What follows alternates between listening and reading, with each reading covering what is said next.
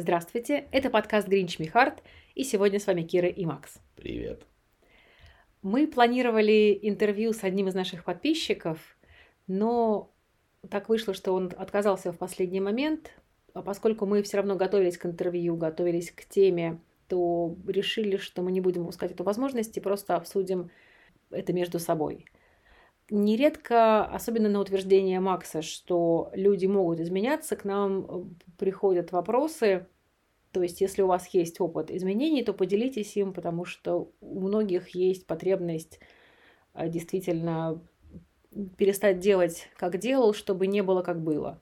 И очень часто спрашивают, как, какой инструмент, поделитесь собственным опытом. Поэтому у меня вопросы, на самом деле, к Максу. Из неоднократно рассказанных вами историй вы ссылаетесь часто на свой аутистический спектр и необходимость э, в какой-то момент, который вы осознали, вытащить себя из этого состояния, чтобы как-то не жить в, в аутизме, не жить вовне.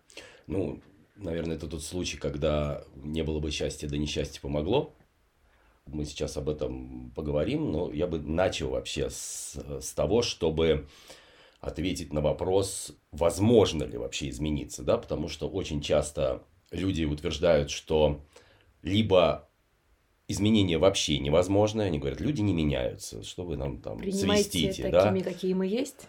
Ну, не то, что принимаете, а просто вот он отрицает возможность самому, с, самого изменения, такого крупного изменения личности. Они говорят, ну, все это там не, не по-настоящему, да, возможно, косметические изменения, косметический ремонт, но вот такой, так, чтобы вот люди кардинально изменились, это невозможно.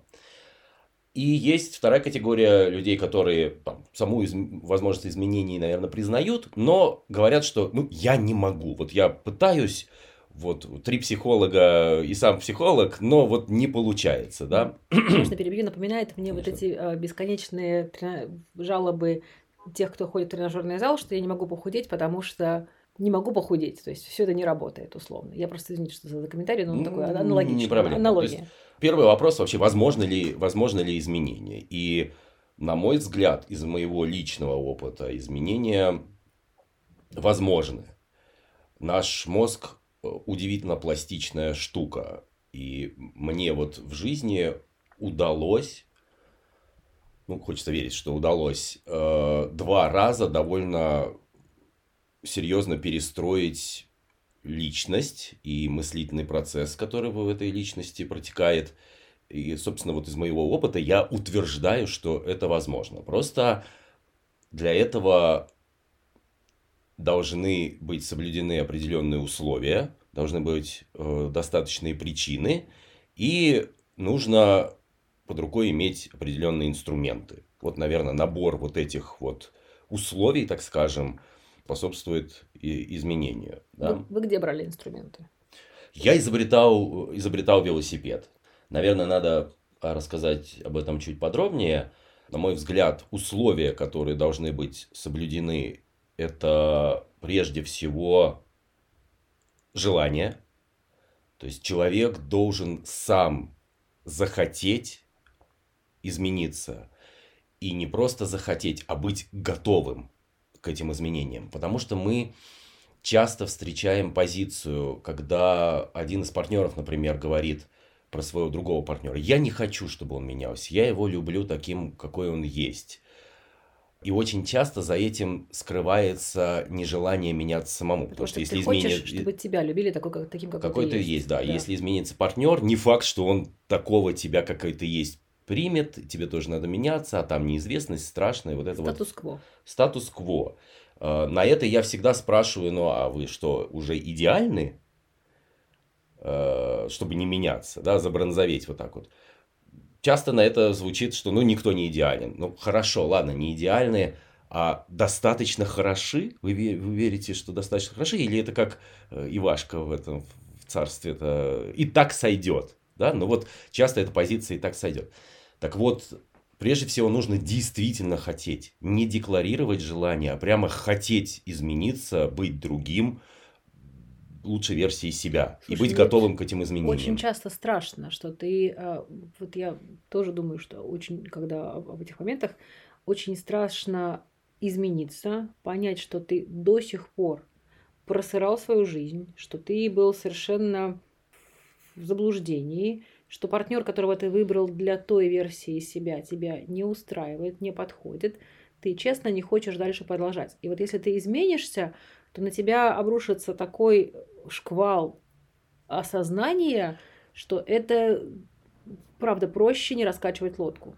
Да, это, это большая, большая, большая нагрузка, большая проблема, да, потому что придется для начала признать все-таки, что ты ошибался, ошибался да. и, и, возможно, много лет ошибался. И это, конечно, большой удар, что ты вот там много лет был не в том месте, не с теми людьми, не с теми людьми и, и, и не тем, кем мог бы быть. И бывает мучительно больно и стыдно, мы об этом сейчас еще раз поговорим. Вот, то есть это, это условие, наверное, самое главное. Второе – это причины и мотивация, да, почему, почему, вот, почему именно сейчас, почему вообще. И тут, наверное, я раньше думал, что только одна возможная причина. Сейчас я вот так вот поразмыслил, понял, что на самом деле, возможно, две. Вот в, в юности, в юности Наверное, возможны причины такого идеалистического то, толка или такой какой-то самомотивация, когда еще личность более пластичная немножко. Там работают вот просто какие-то устремления, идеалы, еще что-то. Можно измениться, стать другим, просто желая быть другим. А вот уже в зрелом возрасте, скорее всего, достаточной мотивацией для изменения может быть только любовь. Либо боязнь ее потерять, либо желание ее обрести. Э, об этом очень хорошо драматурги знают, которые собаку съели на э, мотивации своих героев. Да? Все, что, все, что не завязано на вот эту мотивацию, оно смотрится недостоверно. В общем, дуги это... характера не будет. Дуги характера не будет, если... Ну, самый главный мотиватор – это всегда любовь. Вот все остальное не очень достаточно. Даже если это скрывается за, там, не знаю, деньгами, властью или еще чем-то, скорее всего, если поковырять достаточно глубоко, все равно это сводится к желанию любить и быть любимым. Вот, ну, собственно, и все. И так получилось, что вот для меня обе эти мотивации в разное время в моей жизни, они сработали. Сейчас мы поговорим про это. И третье – это инструменты. И тут понятно, что ситуации бывают разные. И это вот там то, что я буду рассказывать, ни в коем случае не панацея и даже не не совет, потому что то, что сработало для меня, совершенно может не иметь никакого отношения ни к кому другому. Да? Хорошо, если кому-то поможет или там подскажет что-то. И ситуации бывают разного уровня сложности. Мне удалось там самому из этого выкарабкаться, но э, бывают ситуации, когда нужна и внешняя помощь, и помощь специалистов, и даже иногда медикаментозная, да, в зависимости от этого. Мы... А вы думаете, что а, если бы была у вас внешняя помощь, ну хотя бы во второй раз уже во взрослом возрасте, оно бы быстрее прошло или то есть а, у вас не было желания для меня, ну, наверное, наверное, быстрее. Вот я просто, ну, привык сам все решать. И часто, Понимаю, часто на самом деле это ловушка, да. Мужчины вообще, э, так как они под гнетом немножко находятся, такого, такой вот э, навязанной мускулинности, они часто эти свои проблемы прячут, не желают признавать, отрицают, что им нужна помощь да, что они, например, сами не вывозят, э, нужна помощь. И, наверное, если бы там была бы грамотная, квалифицированная помощь извне, может, это по-другому называть содействие, еще Ну, содействие, не, не знаю, да. Стигматизировано. Да, потому что, ну, мы просто с вами через это много раз проходили и проговариваем, и себя неплохо знаем, и себя знаем, наверное, лучше, чем кто-либо другой, и плюс бэкграунд у нас там подходящий, и казалось, ну, там, кто мне поможет лучше, лучше чем, чем я. Да. А, просто вот тот период, который мне нужен был для того, чтобы остыть и немножко побыть в отрицании, прежде чем я был готов к началу разбора завалов, да, он мог быть короче. Вот завалы я уже разбирал, там мне, в принципе, ну, кто, кто лучше меня. А вот сам, сам период отрицания мог бы быть короче, наверное, если бы, наверное, ну, да. если с кем-то это там проговаривал бы квалифицированно. Но, возвращаясь. Да, возвращаясь. Э, э, вот в моем случае э, у меня два инструмента. Первый это лом, а второй это то, что мы с Кирой называем игра в богов. Или по-другому это fake it, fake it till you make it, если английским, английский, английской фразой это характер, характеризовать. Я расскажу с самого, с самого начала, чтобы был понятен бэкграунд. Я родился с родовой травмой головы и с параличом левой половины тела. Довольно быстро восстановилась подвижность, интенсивная терапия, массаж, вот это вот все. Но я подозреваю, что вот э, то расстройство аутистического спектра, оно генезис имеет именно такой органический, что это, скорее всего, не наследственное или там не какие-то другие факторы, а вот, ну, вот... Что-то сдавилось. Что-то сдавилось, и вот оно как-то вот так вот и пошло. Не диагностировали меня в детстве, ну, потому что особо и не, диагно... не диагностировали. Uh, уже во взрослом возрасте у меня там возникли подозрения, я стал на эту тему там искать, ковырять, тестирование прошел, поговорил со специалистами, и таки да. А в детстве это называлось очень застенчивый мальчик просто. И впервые, впервые я задумался о том, что что-то не так, наверное, лет в пять. Люди аутистического спектра, они вообще склонны залипать на каких-то на каких-то вещах, и у всех предмет залипания разный – а мне в каком-то смысле повезло в том, что у меня предметом залипания всегда был собственный мыслительный процесс. Я сколько себя помню, а это примерно лет с двух, вот первые воспоминания у меня, я всегда следил за своими мыслями. То есть у меня всегда было немножко такое раздвоение. Был вот какой-то мыслительный процесс обычный, и был всегда какой-то наблюдатель, который за этим мыслительным процессом чуть-чуть отстраненно наблюдал. И поэтому я всегда очень осознанно был, осознан был по отношению к своему мыслительному процессу.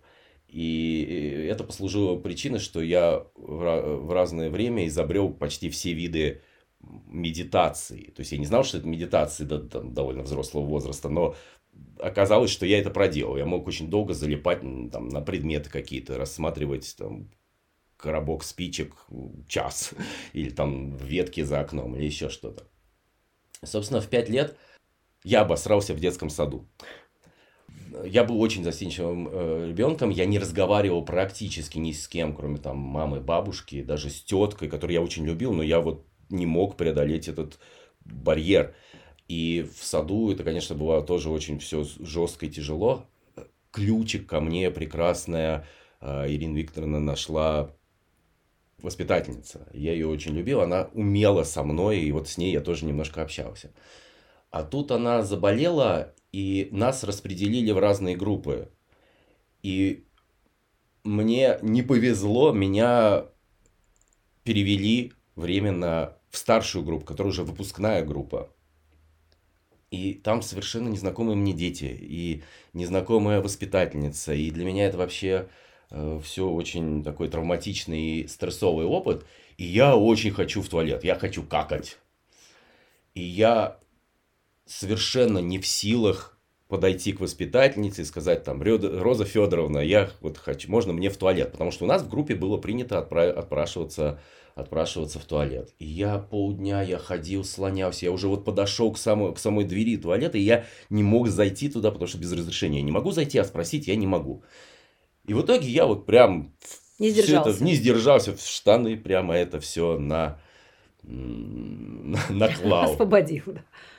Ну и тут уже делать нечего, и я уже вот набравшись наконец смелости, я подхожу к воспитательнице говорю, Роза Федоровна, можно мне в туалет? Она говорит, Максимушка, конечно, у нас в группе вообще не принято спрашивать, ты можешь пойти в туалет в любой момент.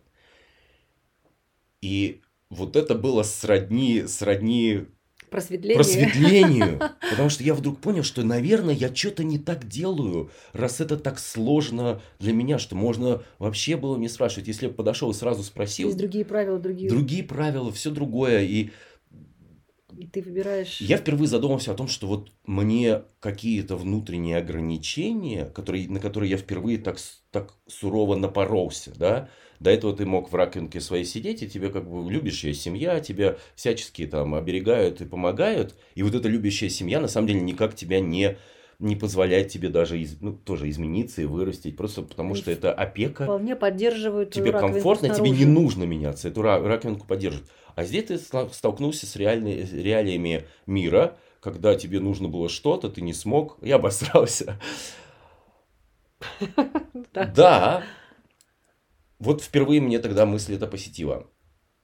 А всерьез я задумался лет в 12 об этом уже. Вот когда просто я понимал, что мне очень мешает жизнь, жить то, что я не могу разговаривать с другими людьми. Я не могу э, купить хлеба, мама посылает за хлебом в, в магазин, я не могу. Я знаю, я знаю эту продавщицу, ну, не лично, я ее вижу там на протяжении всех своих там 12 лет жизни. Каждый день я хожу в этот магазин, но я не могу сказать, дайте буханку хлеба. Я не могу позвонить по телефону своему другу, потому что если возьмут его родители, которые меня и я их знаю всю свою жизнь, я не могу им сказать, там, дядя Сережа, можно там Сашку к телефону. Я кладу трубку, они знают, что это я, и Сашка мне перезванивает. И точно так же там на работу маме позвонить. Я не могу. И мне это очень мешает. Я задумался об этом впервые в 12 лет, и года два у меня заняла подготовка. Я вот морально просто к этому готовился. Я придумывал, как вообще из этого э, выползать. Э, и вот такие прям серьезные работы по изменению личности я начал в 14. Что ты делал? Практически. Я делал самое страшное, что, что, что было, что было да, в моей, моей жизни я помню очень четко мысли, когда я вот так вот собрался, наконец, я думаю, хватит, все, я вот два года уже там об этом думаю, enough пора, enough. пора это делать. И я помню очень четко мысль в моей голове, она формулировалась именно так.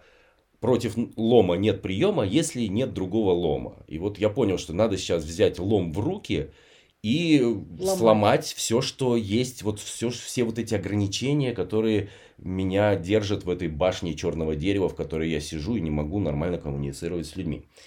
И э, там, что боюсь? Боюсь звонить по телефону. Значит, будем делать что? Значит, будем звонить по телефону.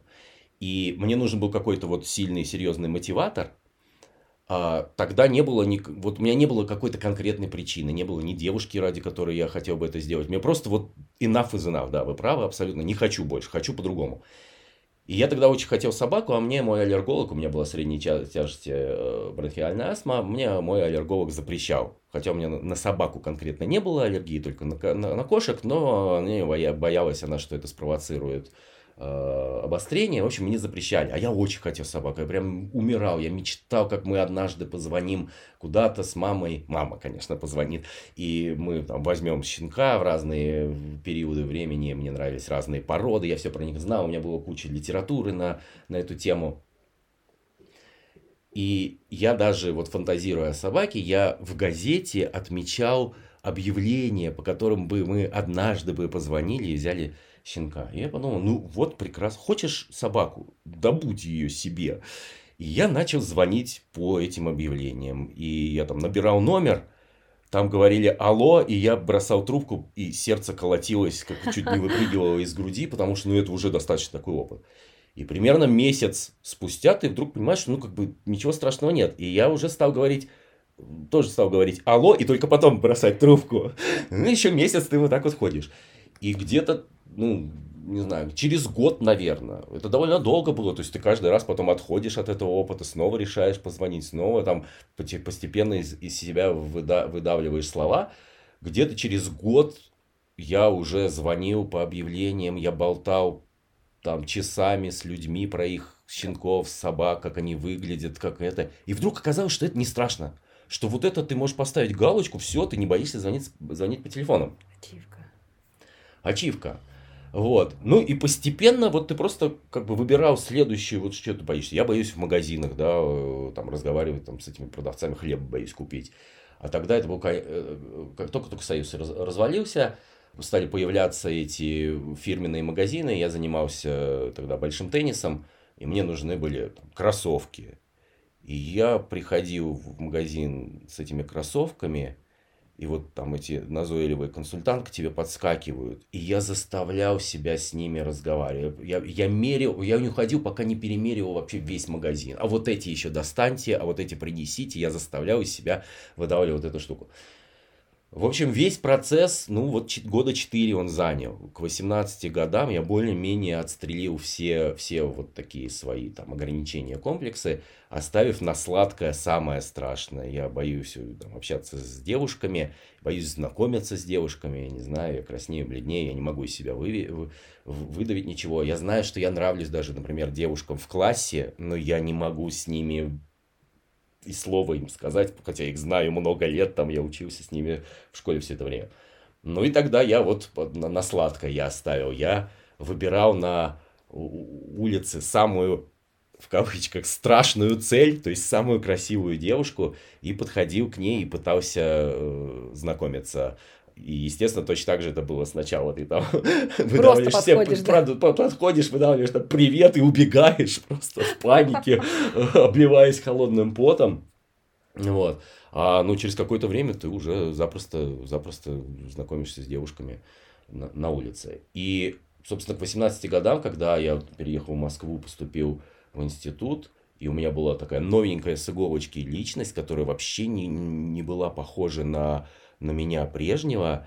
И мне никто не верил, когда им рассказывал, что вот еще там, не знаю, год назад я с трудом разговаривал не только с, не то что с девушками, а вообще с людьми. Мне никто, никто не, видел, не верил в это. И мне вот это помогло. И, собственно, вот эта новая личность, она там собранная мой, то есть сначала вот разобрал, а потом э, собрал. И она какое-то время была достаточной и даже позволяла мне довольно успешно в, обществе функционировать. Хотела спросить сразу про тоже то, что, с чем мы с вами столкнулись, про гиперкомпенсацию. В ответ на вот эти вот годы, скажем так, не то что бездействия, а годы аутизма. То есть вот с этим что делать, чтобы не попали в вашу же ситуацию, ну, чтобы не, не увязали настолько в... Слушай, я вот что делаю с гиперкомпенсацией, на самом деле не знаю. Мне кажется, что нужно let it go просто.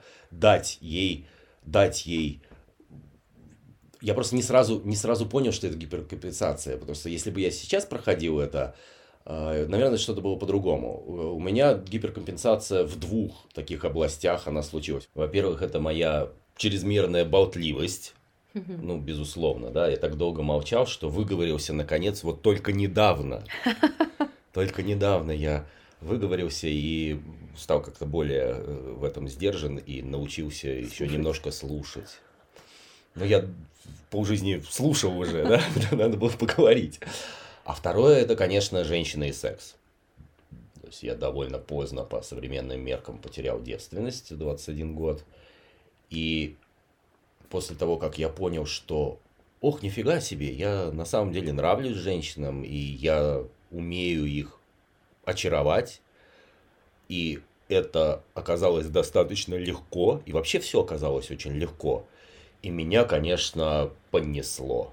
И продолжалось это без малого 20 лет. Я вот... Э, это был какой-то неизбывный голод и огонь внутри, когда тебе нужно доказать, не доказать. Я, ну, я, конечно, не формулировал это в таких терминах, но мне нужно было заполучить каждую маломальски привлекательную женщину, которую я встречал. Вот нужно было. То есть не ради качества секса, не ради самой женщины, а именно потому, что у тебя была охота, и ты как охотник не мог перестать? Нет, ну это все сопутствовало, э, конечно. То есть мне нравились девушки, мне нравился там, секс, но мне а вот... Sure?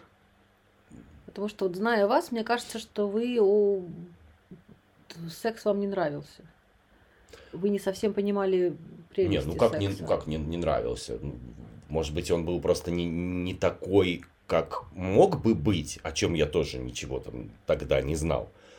Но сам-то секс и удовольствие мне, конечно, нравилось. Но мне вот действительно нужно было, мне гнало вперед вот что-то. Мне вот прямо, если ты там женщину не получал, ты не мог успокоиться. И это прям было невозможно. И нужно было всех.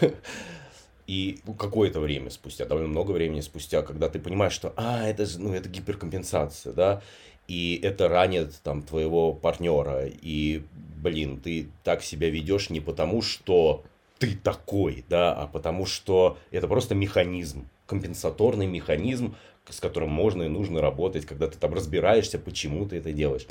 И какое-то время мы там уже стали жить с, э, с Кирой, э, и какое-то время вот та новенькая личность, во-первых, во-первых, именно в нее влюбилась Кира, да, нельзя отрицать, она...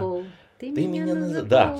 А, только, только, только этого мало. И понятно, что напряжение так или иначе у нас там с Кирой росло, потому что я все продолжал скакать и все никак не мог Наскакаться. наскакаться. И все это привело в итоге к такому довольно серьезному кризису, самому серьезному, наверное, в нашей совместной жизни, когда мне в итоге таки снесло там башню от другой женщины, когда... Наконец-то вы поняли, что такое секс. Да, Вот я о чем да, говорю, видишь? да, это был вот да. трансформирующий опыт, когда ты понял, что, ох, нифига себе, а вот так вот бывает, да, а, как бы это там назад отмотать и назад принести. И когда в результате этого кризиса вдруг оказалось разрушенным, полностью разрушенным вот та личность, которая была построена, как оказалось, на песке, потому что я долго-долго был в отрицании того факта, что там от- отсутствие отца повлияло как-то на мою личность, потому что мне казалось, ну нету его и нету, и все прекрасно. А оказалось, что вот это отсутствие э, примера, какого-либо примера, неважно, плохого или хорошего, оказалось хуже, чем Какой-то пример. какой-то пример, да. И оказалось, что я, оказывается, не умею строить вообще отношения с с женщинами, что все это как-то умозрительно у меня было в голове. Я не умею заботиться, я не умею по-настоящему любить, оказывается. Я не очень представляю себе, что это. И ты, когда оказываешься посреди вот развалин своего такого хрустального замка, и глазки-то открываются на то, какой ты на самом деле мудак был много лет подряд, как ты ранил близких тебе людей, самого близкого тебе человека. И тебе становится действительно, это не фигура речи, а вот мучительно, больно и стыдно, да, когда ты вдруг на тебя обрушивается, что ох, нифига себе. И страшно, что это твои действия, да, твои действия повлекли э, то, что все сломалось, и ты подвел и предал самого близкого и самого любимого человека. И неизвестно, можно ли это назад склеить, как у японцев есть это искусство, да, они золотом склеивают разбитые вазочки. Непонятно. И э, оставалось только попытаться снова, попытаться собрать снова себя, но теперь уже такую версию, которая была бы не просто там скакала, прыгала и, и, и, и болтала языком, и там прижимала Всё. все вокруг, а Осознанную. о- осознанную, да, а, которая бы умела любить, которая умела бы заботиться и которая была бы достойна той женщины, которая рядом. И э, вот здесь уже во второй раз мотивация как раз была именно страх потерять любовь. Я очень боялся Киру потерять. Я понимал, что у меня есть один способ, только вот стать другим, стать другим, таким, каким нужно ей и который достоин ее. И при этом постараться не потерять то, что ей во мне дорого, и, и мне во мне дорого, да, ну вот, то есть нарастить какую-то э, очередную броню. Возвращаясь к богам. Да, и вот во второй раз, понятно, что как бы лом уже не нужен был, потому что уже и так все разрушилось, да, то есть разломать это уже мы и так сами справились, я сам справился.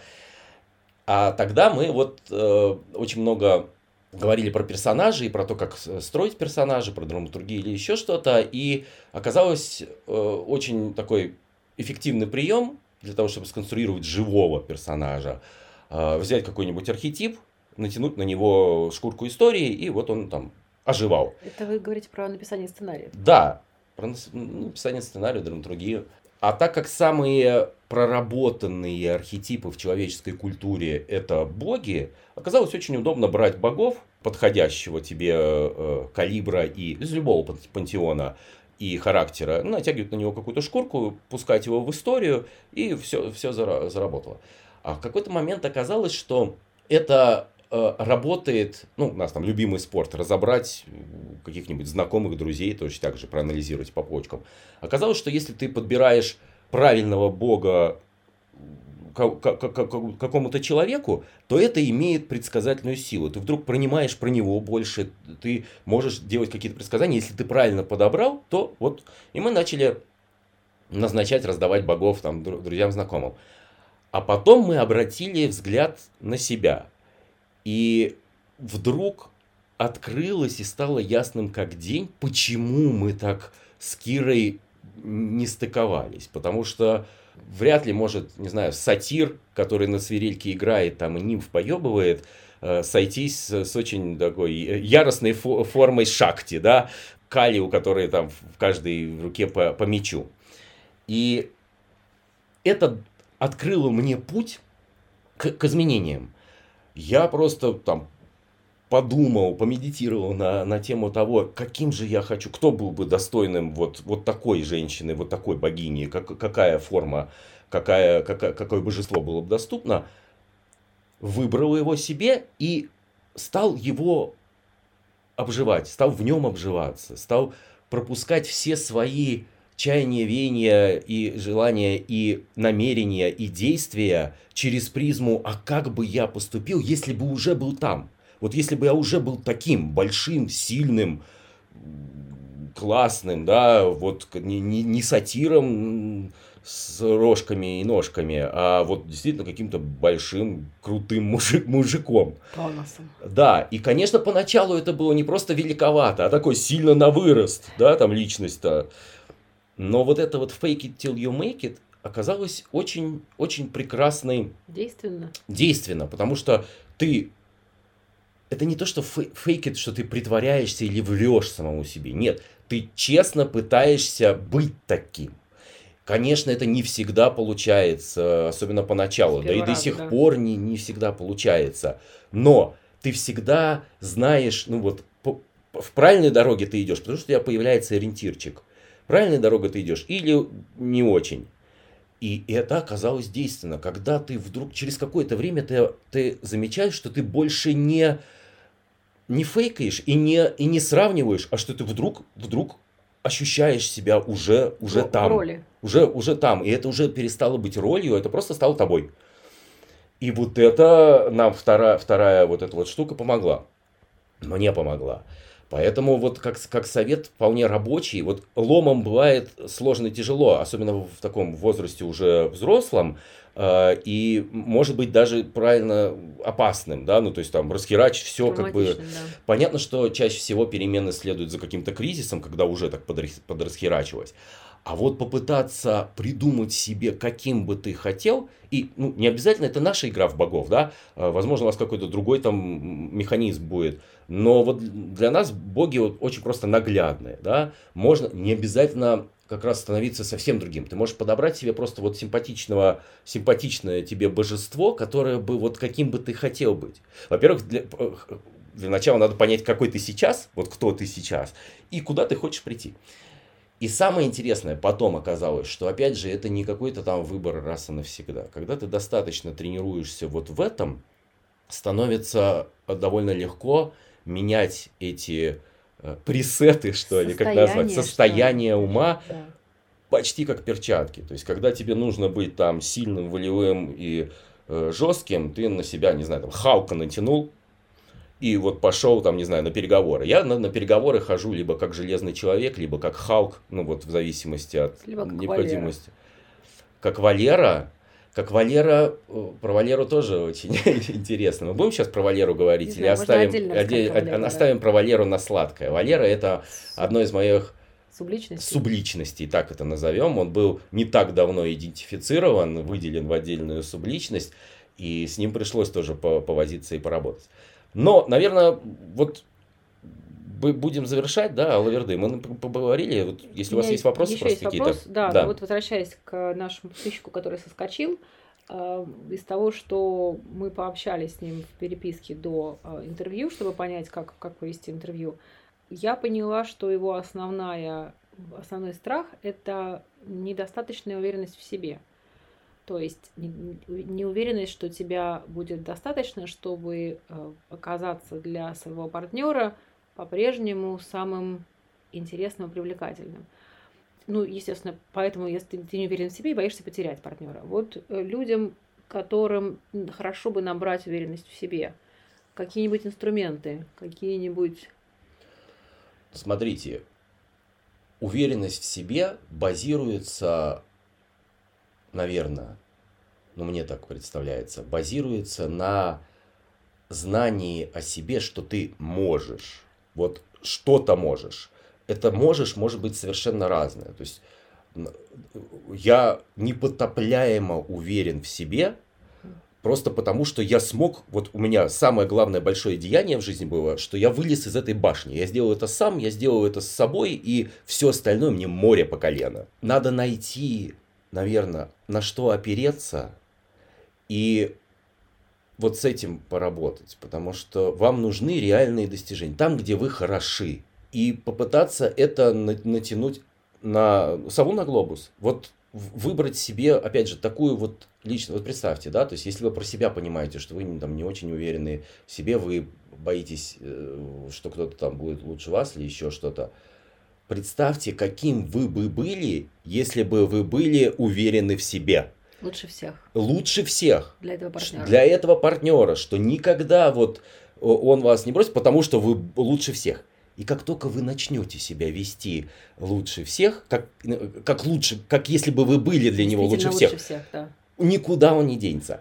Недавно, сейчас, сейчас, сейчас я попытаюсь объяснить. Смотрите, недавно у это, блогер, что же, Лиза, которая Life, она, э, ей задали вопрос, ну как вот там вернуть страсть в, в отношения. Она говорит, слушайте, вот сейчас он покажется вам дурацким, это совет но попробуйте это сделать, и вы поймете, как это действует. Он говорит, вот каждый раз, когда вы целуетесь, целуйтесь не как вы привыкли. Не вот так, с этим человеком, да. Не, не, нет, она не говорит про, нет, этого, нет, про, нет. про этого человека. Она говорит, целуйтесь не вот так, как вы привыкли, а, говорит, я сама не люблю это слово, но вот сейчас его скажу. А попробуйте сосаться. Вот прямо соситесь как, как, ну, она не произнесла это, но как если бы это был новый партнер, другой партнер, неважно, попробуйте просто партнер, да. сосаться со своим человеком, Ясно. целоваться, и вы увидите, как само это действие моментально немножечко поменяет вашу перспективу. да, так вот здесь ровно то же самое. Когда вы боитесь чего-то, или ревнуете, или э, не уверены в себе – Попробуйте себе представить, как если бы вы были мужчиной, который настолько уверен в себе, в своем партнере, в том, что он самый лучший для него, и партнер никуда не денется, и в том, что он там не ревнивый, в том, что это. И попробуйте действовать так. Не всегда будет получаться, не всегда будет э, легко, но это будет толчком, это тут это же, это тут же изменит перспективу. А дальше будет все легче и легче попадать в это состояние, потому что на самом деле, что такое личность, это просто твое самое частое состояние, в котором ты пребываешь. Попробуйте быть, побывать в другом состоянии, попробуйте обжить это состояние, и вы не заметите сами, как вы в какой-то момент вдруг раз и станете другим. Просто потому что для вас другое состояние станет более привычным. У меня личный другой опыт. Я стала, наверное, ощущать уверенность в себе, когда мне стало интересно самой собой. Вот это есть люди, на которых, про которых запросто можно сказать he is his own person. Вот когда я стала my own person, когда мне с собой достаточно интересно и без наблюдателя, вот это было моим базовым поворотным э, моментом именно в обретении уверенности в себе. То есть даже если ты уйдешь, я буду, мне будет бесконечно тяжело, но я условно не сдохну, потому что мне есть о чем с собой дальше жить, существовать. И мне любопытно будет и без себя самой собой. То есть, да, я понимаете, о чем я. Понимаю, о чем вы. Важная очень э, ремарка, важная другая, другая вот как раз перспектива, другая сторона медали. Для меня просто, я изначально, я всегда был там один, и мне всегда было с собой самому интересно, и для, поэтому для меня это не так было актуально, да, я всегда про себя это и знал, мне нужно было другое, мне нужны были достижения, да, чтобы я э, знал про себя, что я могу, да, но видишь, вот это я да, вот понимаю многие боятся часто. остаться одним, потому что о чем тогда дальше? Mm-hmm. Вот мне кажется, как-то... Самодостаточность. Самодостаточность, да. А с чего она растет? Вот, кстати, у вас она из чего выросла? Я примерно такого же аутистического спектра, как и вы, может быть, не настолько выражена. Плюс у меня был брат еще, а, поэтому это...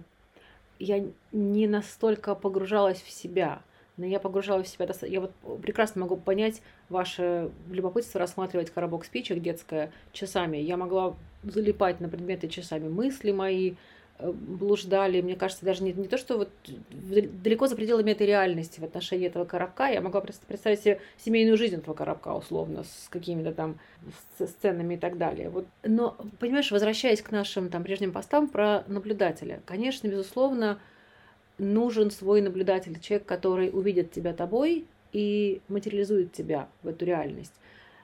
И это всегда бесценно. Если ты нашел своего наблюдателя, очень страшно, что а вдруг он перестанет видеть тебя э, волшебным и увидит волшебным кого-то другого, как будто бы это отнимает у тебя твое волшебство и твое нутро. Вот как его сохранить, это волшебство и нутро, не знаю, потому что потерять его, конечно, ну, ну вот потерять, а да потерять, найти. Вот мы же очень часто сталкиваемся с, с тем, что мы есть с... совершенно прекрасные люди, да. которые про себя вот эту красоту и прекрасность не знают, Знаю. потому что никогда не встречали наблюдателя, который бы в них это увидел и им про это рассказал. Да. И, и что делать? Не знаю. Вот как, как вот знаю. эту красоту в себе... себе разглядеть. При том, что когда ты разглядел уже, и вот, ну, ша, да. да, как я это рассказывал, там, про Венеру Велендорфскую, да, которая про себя знает, что она, да, она там большая женщина, но она знает, что она такая охренительная, Мощная, что все остальные не могут уже не заметить. И у нее очень много наблюдателей тут же появляется. Вот как только ты в себе раскопал, тут же найдется куча наблюдателей, которые, а, увидят это в себе тоже. Они, наверное, не истинные наблюдатели, не те, кто разглядел в тебе, вот пока ты там еще... Но вполне э, слетелся на огонек. Но слетелся на огонек. Вот как в себе расковырять э, вот это вот самодостаточность, красоту без внешней помощи? Не знаю. Ну вот кому-то удается, да, то есть я просто, мне, мне было достаточно, я не хотел просто сидеть больше в башне, да. Да. Вы, наверное, каким-то другим механизмом. Вспомним Таньку, нашу э, инструкторшу по фитнесу. Вот совершенно тоже удивительный персонаж, которая вытащила из себя примерно как барон Мюнхгаузен из э, очень тяжелых переживаний, она потеряла там ребенка, э, как-то она, я чувствовала себя совершенно никчемной из-за того, что я не могу стать матерью. Это просто один из как бы предпосылок э, ее роста. А потом она там, в 34-35 лет начала заниматься фитнесом и к 40 годам стала чемпионкой Европы в своей категории по, э, по, по фитнесу. То есть построила себе фантастическое тело и изменила кардинально дух. То есть вместе с телом она вырастила из себя совершенно мощнейшую личность. Причем мы знали ее вот до этого, э, этих перемен, и она действительно казалась весьма такой язвительной, несчастной женщиной, которая отпускает не совсем лестные комплименты э, и комментарии. А потом она, вот несколько лет прошло, и это совершенно другой человек, совершенно другой перспективой э, мышления. И она вытащила себя сама, при том, что муж ее не поддерживал в вот в этом ее занятии. Она как танк смогла себя поставить на какие-то невероятные рельсы и вызывает во мне фантастическое восхищение, потому что человек сам себя взял за шкирку, поставил себе цель, вижу цель, не вижу препятствий. Она вытащила из себя и тело, и дух. И это бесконечно красиво. Ну, как, да. какова ее мотивация? Какова ее мотивация? Была? Я думаю, что вот странным образом, как ни странно, желание быть счастливой. Что это вопреки, вопреки всему я как там, Воробела пела? Да. Ну, Все вот равно см... счастливый стану. Вот да. смотри, тут э, есть такая вот опасность э, частая, что и мы с вами это тоже проходили, особенно там за последний год, когда там ломается и рушится что-то, когда ты себя обнаруживаешь в таком сползании в депрессию или уже в депрессии, который ты можешь точно так же там отрицать, да, э, частая ловушка, особенно, опять же, для мужчин, да, которые там, навязаны обществу, mm-hmm. что они должны быть сильные, это, да. они уже глубоко в, в депрессии, но отрицают ее прежде всего для себя, отрицают необходимость там в помощи, боятся признаться, mm-hmm. боятся попросить помощи, стесняются или еще что-то. Вот когда ты уже там, как бы ты не хотел быть счастливым, сложно взять себя вот так вот за шкирку, да. просто потому что уже апатия, уже, э, да и хрен с ним, да, и вот, ну, как бы проще, проще лежать. Проще расслабиться и расслаб... чем... Да, да, да, да лежать на диване и... там или еще что-то. Вот что делать в такой ситуации? Как, как из этого выгребаться? У меня только личный опыт. Я для себя поняла то, что сколько-нибудь работает, это э, минимальная дисциплина, какая-то рутина, то есть э, делать правильные вещи. Я, когда слышала это от психологов мне казалось, что, что, что, что за чушь. А, допустим, самое простое. Проснулся, заставил себя заправить постель. Это наводит минимальный, но маленький порядок в твоей рассыпающейся реальности. И вот э, такое упорядочивание хаоса вокруг себя оказалось достаточно спасительным. Э, опять же, вот я писала об этом не раз, практика благодарности. На удивление, тоже это совершенно подтвержденный факт, что э, благодарность, она повышает уровень серотонина в мозгу. В общем, серотонин очень важен так же, как и допамин, только они влияют на разные фазы, что ли, э, получения удовольствия. Мне кажется, серотонин отвечает за достаточность того, что ты имеешь. И вот именно вот это вот осознание и благодарность за то, что ты имеешь, она повышает уровень серотонина. И это на удивление вытащило меня из такого, из такой, такого дна. Самое-самое простое. Вот просыпаешься утром, еще глазки не открыл. Начинаешь вспоминать, как, какое счастье, что у тебя есть вот это, вот это, вот это, вот это, и тебе не нужно плакать еще и из-за этого. И это фантастически просто выводит на... Я просыпаюсь не с ощущением депрессии. Ну, вот это мой личный опыт. Ну вот, да, наверное, упоряд... какая-то рутина, которая тебя ведет, вытаскивает из хаоса, даже не ведет еще, вытаскивает из хаоса. Хорошая фраза, когда when you're going through hell, keep going. То есть, когда вы, да. идё, когда вы проходите сквозь ад, не останавливайтесь.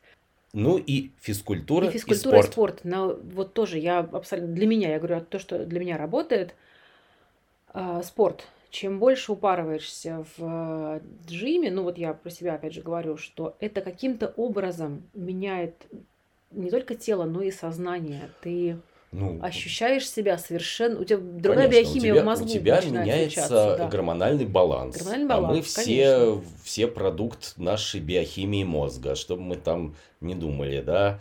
И как только у тебя сменилось сменился баланс, как только у тебя вот гормоны, которые все, когда ты упарываешься в зале, у тебя гормоны начинают вырабатываться так, чтобы ты продолжал упарываться да. в, в зале, да, да чтобы нужно... снизить тебе, снизить тебе вот это вот страдание, да. А это одновременно снижает страдания всего остального. Всего остального. Вот. И все эти нейромедиаторы, которые вот те же самые, и серотонин, и допамин, и все что угодно, это наркотики счастья, которые тебе анестезию проводят, да, чтобы вот там микротрещины, микро, микротравмы твоих растущих мышц, да. чтобы их облегчить эту боль, они тебе и душевную боль облегчают, и тебе становится легче существовать. Поэтому абсолютно согласен с Кирой. Во-первых, там рутина в том смысле, что в хорошем смысле рутина в том, что да. дисциплина. Дисциплина. Дисциплина. Пусть, пусть маленькими шагами. Маленькими шагами, но, но по чуть-чуть. По чуть-чуть, да. Вот что-то сделал что-то. На один процент лучше, на один процент правильнее, упорядочнее, то есть просто чтобы выбраться из хаоса, вот из... Я странным образом в себе заметил, я вообще ненавижу, ну, раньше ненавидел мыть посуду, но вот я просто стал себя заставлять, видишь, там не помыта посуда, иди сделай, вот не любишь, но иди сделай. И вдруг оказалось, я прямо чувствую, как у меня раз и выбрасывается вот это вот допаминовая, на самом деле, абсолютно. Помыл посуду, она чистенькая, галочку поставил, думаешь... Хороший, ты хороший. Вообще, а, видишь? Знаешь, и я теперь наоборот, хожу и вот увижу посуду и мою, потому что это мой такой немножечко раз подкормился допаминчиком. Помылась и, и хорошо. Там заправил постель, хорошо. Сходил в зал, очень хорошо. Молодец. Заслужил на секс, заработал на секс. Ну, на самом деле, заработал, заработал на секс не только как заработал, а еще потому что, опять же, вот смотрите, это же тоже часто, не часто, а всегда влияет.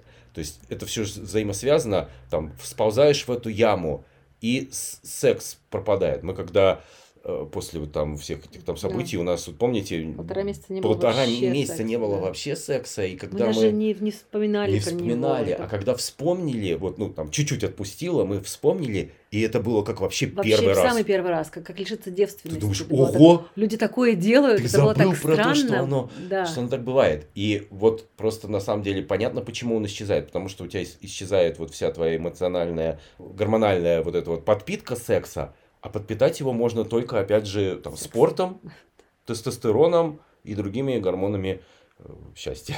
Да. Я вот, в, в, в отличие от Макса, э, поймала себя на том, что я люблю гладить но гладить у меня совершенно из другого э, механизма. Я когда разглаживаю, я тоже борюсь с хаосом. Я навожу порядок, что-то что гармонизирую, и в этом мой кайф. Белье гладить вы имеете в виду, Да. а не кого-то. Не Кого-то гладить, это еще эротическое наслаждение. Это еще, если правильный человек, это вообще кайф. Вот, но это... Кто ж отдастся? Что, будем закругляться, наверное, закругляться, да? да. Немножко мы поговорили. Спасибо вам, друзья. Да, и тому... э, Подписывайтесь на все наши каналы во всех, на всех наших площадках. С вами были Кира и Макс. И спасибо тому Подкаст подписчику, который не Grinch Me пришел. Ему особенно. Да. С вами был подкаст Гринч Михарт. Пока. Пока.